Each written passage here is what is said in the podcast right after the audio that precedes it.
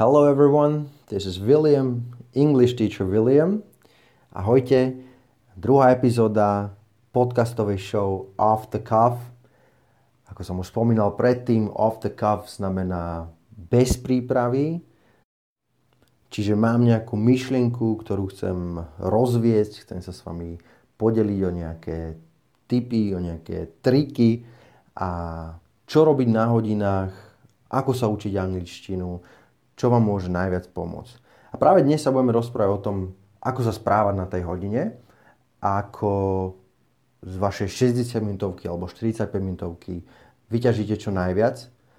Ako sa naučiť to, že tým, že budem rozprávať čo najviac na hodine, tak tým sa najviac učím. Ja viem, že je to niekedy veľmi ťažké a práve dnes si povieme, ako sa to zjednodušiť, ako sa donútiť rozprávať čo najviac. Prvý bod je taký veľmi základný a naozaj to hovorím každému jednému svojmu študentovi a to je, že treba robiť chyby. Na hodinách vždy treba robiť chyby. Ak nerobíte chyby, to znamená, že ste perfektní v angličtine a nepotrebujete učiteľa, nepotrebujete angličtinu, lebo všetko zvládate. Robiť chyby je ľudské. Robíme ich aj v slovenčine, keď rozprávame a pritom sa na to iba zasmejeme a ideme ďalej. Veľa ľudí má práve strach z toho, že keď urobia chybu v angličtine alebo teda v cudzom jazyku, tak budú sa im smiať, nebudú im rozumieť, budú vyzerať hlúpo. Ale to nie je pravda. To vôbec nie je pravda. Práve naopak, veľa native speakerov, keď počujú, ako cudzinci sa snažia rozprávať po anglicky, tak sa z toho tešia a je im úplne jedno, či niekto spravil chybu, nespravil chybu, či použil správne slovo alebo, alebo nie. Práve, že sú taký understanding, oni, oni, oni, oni chápu to, že je to ťažký jazyk, je to nový jazyk a preto vás pochopia a budú sa snažiť. Najdôležitejšie je, vždy hovorím, to give a message and receive a message. Čiže um, dať niekomu tú správu a, a dostať tú správu to znamená, že chcem niečo povedať, aby ma ten druhý pochopil a naopak, keď ja počúvam, tak ja musím pochopiť toho druhého. A je úplne jedno, či sú tam nejaké chyby alebo nie sú. Na hodine, samozrejme, máte učiteľa na to, aby vám tie chyby opravil. Pre mňa ako učiteľa je aj preto dôležité počuť študenta robiť chyby, pretože ja si tie chyby analizujem a potom viem dať následne na to aktivity, aby sme si poriadne precvičili či už danú gramatiku alebo nejaké tie, tie štruktúry vied. Na to sa zameráme a tým pádom ten študent si to musí veľa, veľa krát opakovať a bude robiť menej chyb. Takisto vždy uh, sa snažím u, u študenta vyvolať takú tú self-correction, aby sa sám opravil. Keď už viete si sami analyzovať svoje chyby, tak vtedy je to, ste, na, ste, ste na, dobrej, na dobrej ceste, pretože sa viete rýchlo opraviť. To znamená, že už si uvedomujete svoje chyby. Hovoríme tu o chybách, ale niekedy to ani nie sú chyby, ale sú to iba, sú to iba zlozvyky. A každý zlozvyk sa dá odstrániť. Napríklad, keď mám nových študentov a dlho nerozprávali, síce už majú nejaké základy, možno sú na celkom dobrej úrovni, ale dlho nerozprávali a teraz prídu na tú prvú hodinu a iba tak sa zoznamujeme, rozprávame sa, tak často počujem uh, slovesa v ingovej forme. Hej, čiže iba playing, doing, uh, walking, working. A pritom tá ingová forma by tam nemala byť. Len ono to, to, tá ingová forma, alebo keď dám tú ingovú formu k slovesu, on to znie veľmi anglicky a preto, preto to každý používa. Ale no, to je iba zlozvyk. To sa dá veľmi jednoducho odstrániť a vždy poviem študentom, nesmiete používať ingovú formu.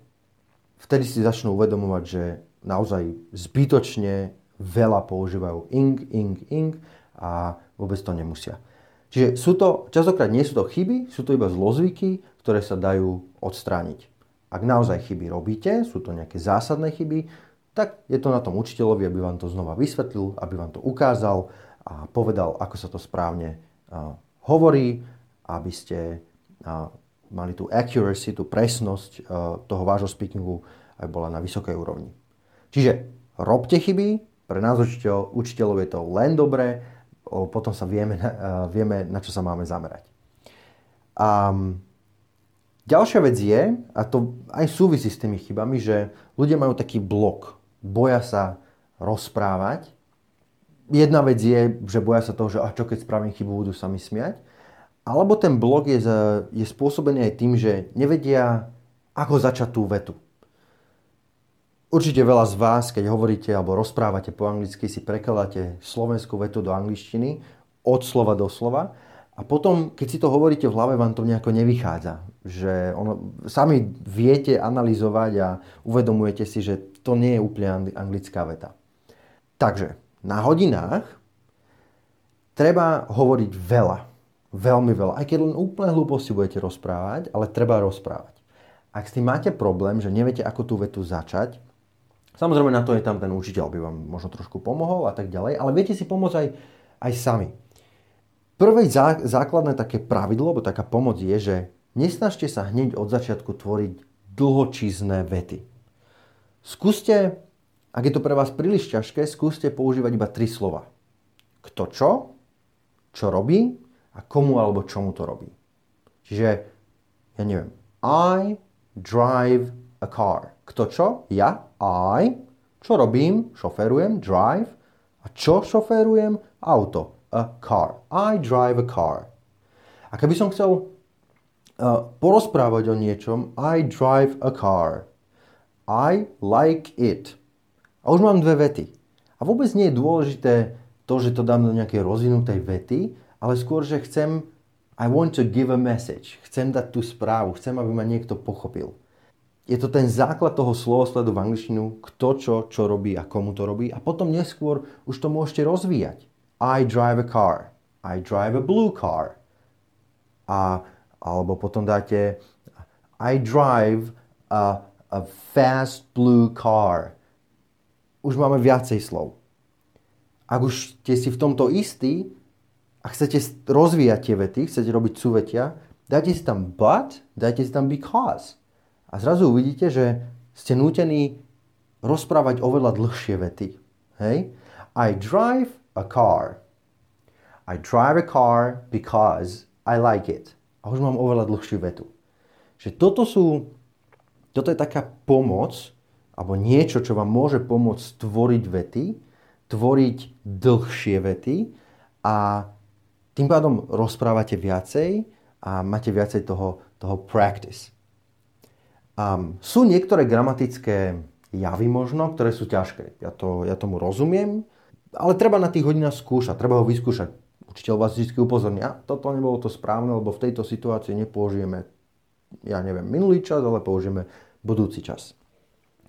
Práve minulý čas je taký dobrý príklad, že študenti sa mi častokrát zastavia pri um, slovese, že nevedia nepravidelné, nepravi, ako nepravidelné slovesa, nevedia nepravidelný tvar, ja neviem, od take, nevedia, že to je took. Nevadí, veď tak povedzte radšej taked, že pridáte ed, lebo to vie každý, že minulý čas tvoríme pravidelné slovesa, tvoríme ed, tak tam dajte to ed, nevadí. My učiteľia pochopíme, že chce, chceli ste vyjadriť minulý čas, čiže už mám tú informáciu, že OK, minulé, minulému času chápem, ale nevieme tie nepravidelné slovesa. Tak sa zameráme na nepravidelné slovesa. Čiže dá sa vždy nejako to obísť a pomoci nejakými inými vecami. Tak ako v milom čase radšej použijem ed. Ale tvoriť vety vždy treba. Nezastavte sa, iba pokračujte, rozprávajte, rozprávajte, rozprávajte. Ďalšia vec aj pri, pre, práve pri tvorbe viet je, že neviem si spomenúť na nejaké slovičko. Zastavím tú svoju vetu, opýtam sa po slovensky, a ako sa povie pračka a vtedy učiteľ mi preloží do angličtiny a ja už som aj zabudol, čo som, čo som chcel povedať. Skúste to inak. Skúste to brať naozaj ako takú konverzáciu s niekým, kto nevie po slovensky, to znamená ten váš učiteľ nevie po slovensky a vy sa ho môžete opýtať iba po anglicky. Tí, čo máte hodiny s native speakerami, máte obrovskú výhodu v tomto, pretože my slovenskí učitelia a ja niekedy sa nechám strhnúť a iba mi to študent povie, ako sa povie akékoľvek slovičko, ja ho iba preložím automaticky. Ale a skôr dávam pozor na to a mám také pravidlo so študentami, že neprekladáme si slovička, ale študent mi ho musí vždy opísať. A toto sa aj vy snažte robiť na hodinách. Snažte sa slovička opísať. To slovičko, ktoré vám nejde, nejde do hlavy, a, tak ho iba opíšte. Ono, tento opis vám dá oveľa, oveľa viac. Oveľa viac, ako len nejaký preklad. Pretože znova poviete nejakú jednu, dve, tri vety navyše, znova máte ten practice a o to lepšie pre vás. Ono sa to deje viac menej aj v normálnej konverzácii. Práve ako som vravel, keď sa budete rozprávať niekedy s nejakým native speakerom alebo s nejakým uh, zahraničným, ktorý po slovensky vôbec nevie, tak nemáte inú možnosť. Iba to, že mu to slovo opíšete asi vám nepomôže, keď poviete po slovensky to slovo, pretože ten cudzinec vám aj tak nebude, nebude rozumieť. Čiže určite ho opísať. Opísať ho takým, takým detským, detským možno spôsobom. Ja neviem, neviete si spomenúť na slovíčko tea, čaj, tak poviete, oh, you know, I, I drink it in the morning, it's not coffee, but... A vtedy vám učiteľ vie pomôcť tea Vidíte, a vtedy, znova povedali ste dve vety navyše, veľa rozprávate a je to, je to taká simulácia toho reálneho, reálnej konverzácie. Je to oveľa lepší spôsob, ako iba prekladať. Ďalšia vec, na hodinách a sa nesnažte sa imitovať americkú angličtinu neviem to inak nazvať, tento problém u študentov, iba to, že imitujú americkú angličtinu a potom sa snažia rozprávať, viete čo myslím. Um, on to nie je úplne dobre, pretože to neznie to vôbec anglicky, neznie to vôbec americky, uh, to iba my máme v hlave, že to znie tak. Ja vždy ocením na študentov viac to, keď hovoria takou, um, takým slovenským prízvukom, takým trošku tvrdším, ale, a viac sa to podobá. Pretože ak snažíte sa kopírovať tento americký prízvuk, tak napríklad a, nerozlišujete jednoduché V a dvojité V. Dáme si príklad, hej, že máme napríklad village, dedina, a máme um, wash, ako umývať. A častokrát študenti použijú vlastne iba w, iba zvuk w, ako keby dvojité V. Čiže village. Ale to nie je to správne, ono je to v village. Musíte rozlišovať, veď aj keď si povieme tieto dve písmenka v, jednoduché v, v, dvojité V, my máme v slovenčine dvojité V, v angličtine to dvojité U, W, hej? W, čiže preto je ten zvuk W. Nekopírujte alebo neimitujte tú americkú angličtinu alebo intonáciu, ale skôr kopírujte svojho učiteľa. Snažte sa naozaj kopírovať svojho učiteľa to, ako on vyslovuje. Keď má váš učiteľ um, americkú výslovnosť, britskú výslovnosť, to je úplne jedno. Aj keď, je tam, keď máte učiteľa Španiela a učí vás po anglicky Taliana, ale rozpráva správne, len tam je trošku akcentu, to vôbec nevadí. Najdôležitejšie je, že vám tí druhí budú rozumieť. Ale naopak, s tým mám naozaj skúsenosť, že ak niekto iba sa snaží imitovať tú americkú výslovnosť, tak vtedy, um, vtedy mu ľudia nerozumejú. Čiže aj výslovnosť je dôležitá. Um, čiže asi takéto 4 body by som uh, teraz tak zhrnul. Rozprávali sme o tom, že treba robiť chyby, je to veľmi dôležité, pretože my, učiteľia, potom vieme, čo s vami ďalej robiť a na čo sa zamerať tvorte a hovorte veľa, veľa vied, aj keď sú to úplné hlúposti. Ak vám to nejde, začnite iba trojslovnými vetami, potom neskôršie k tomu dajte si but, dajte si k tomu because a bude vás to nútiť rozprávať oveľa dlhšie vety. A slovička si len tak nenechajte prekladať vašim učiteľom, ale radšej ho povedzte, opíšte ho a nech vám takýmto spôsobom ten váš učiteľ pomôže. No a výslovnosť, nesnažte sa imitovať tú americkú výslovnosť, ale majte tu svoju, kopírujte svojho učiteľa nechajte si pomôcť e, s výslovnosťou a hlavne tá výslovnosť má svoj čas. Ono to príde. Bude to dlhšie trvať, ale o tom potom prídete na to, ako správne vyslovať tieto slova. No a ten posledný bod, alebo teda ja, ja, ja rozprávam o tom, ako to robiť. Možno si niektorí z vás povedia, že OK, to je strašne jednoduché o tom rozprávať. Ja by som vám chcel teraz ukázať a povedať to, ako by to na tej hodine mohlo vyzerať. Tiež to iba skú, skúsim to. Napríklad, ja keď mám hodinu a ja úvod tej hodiny je nejaký small talk, opýtam sa vždycky na víkend, čo robili cez víkend. Nie je to o tom, že neviem, čo, o čom mám rozprávať náhodne, ale je to skôr, že je taký warm-up, aby sa tí študenti dostali do tej angličtiny, aby zase začali rozprávať, trošku rozrozprávali sa.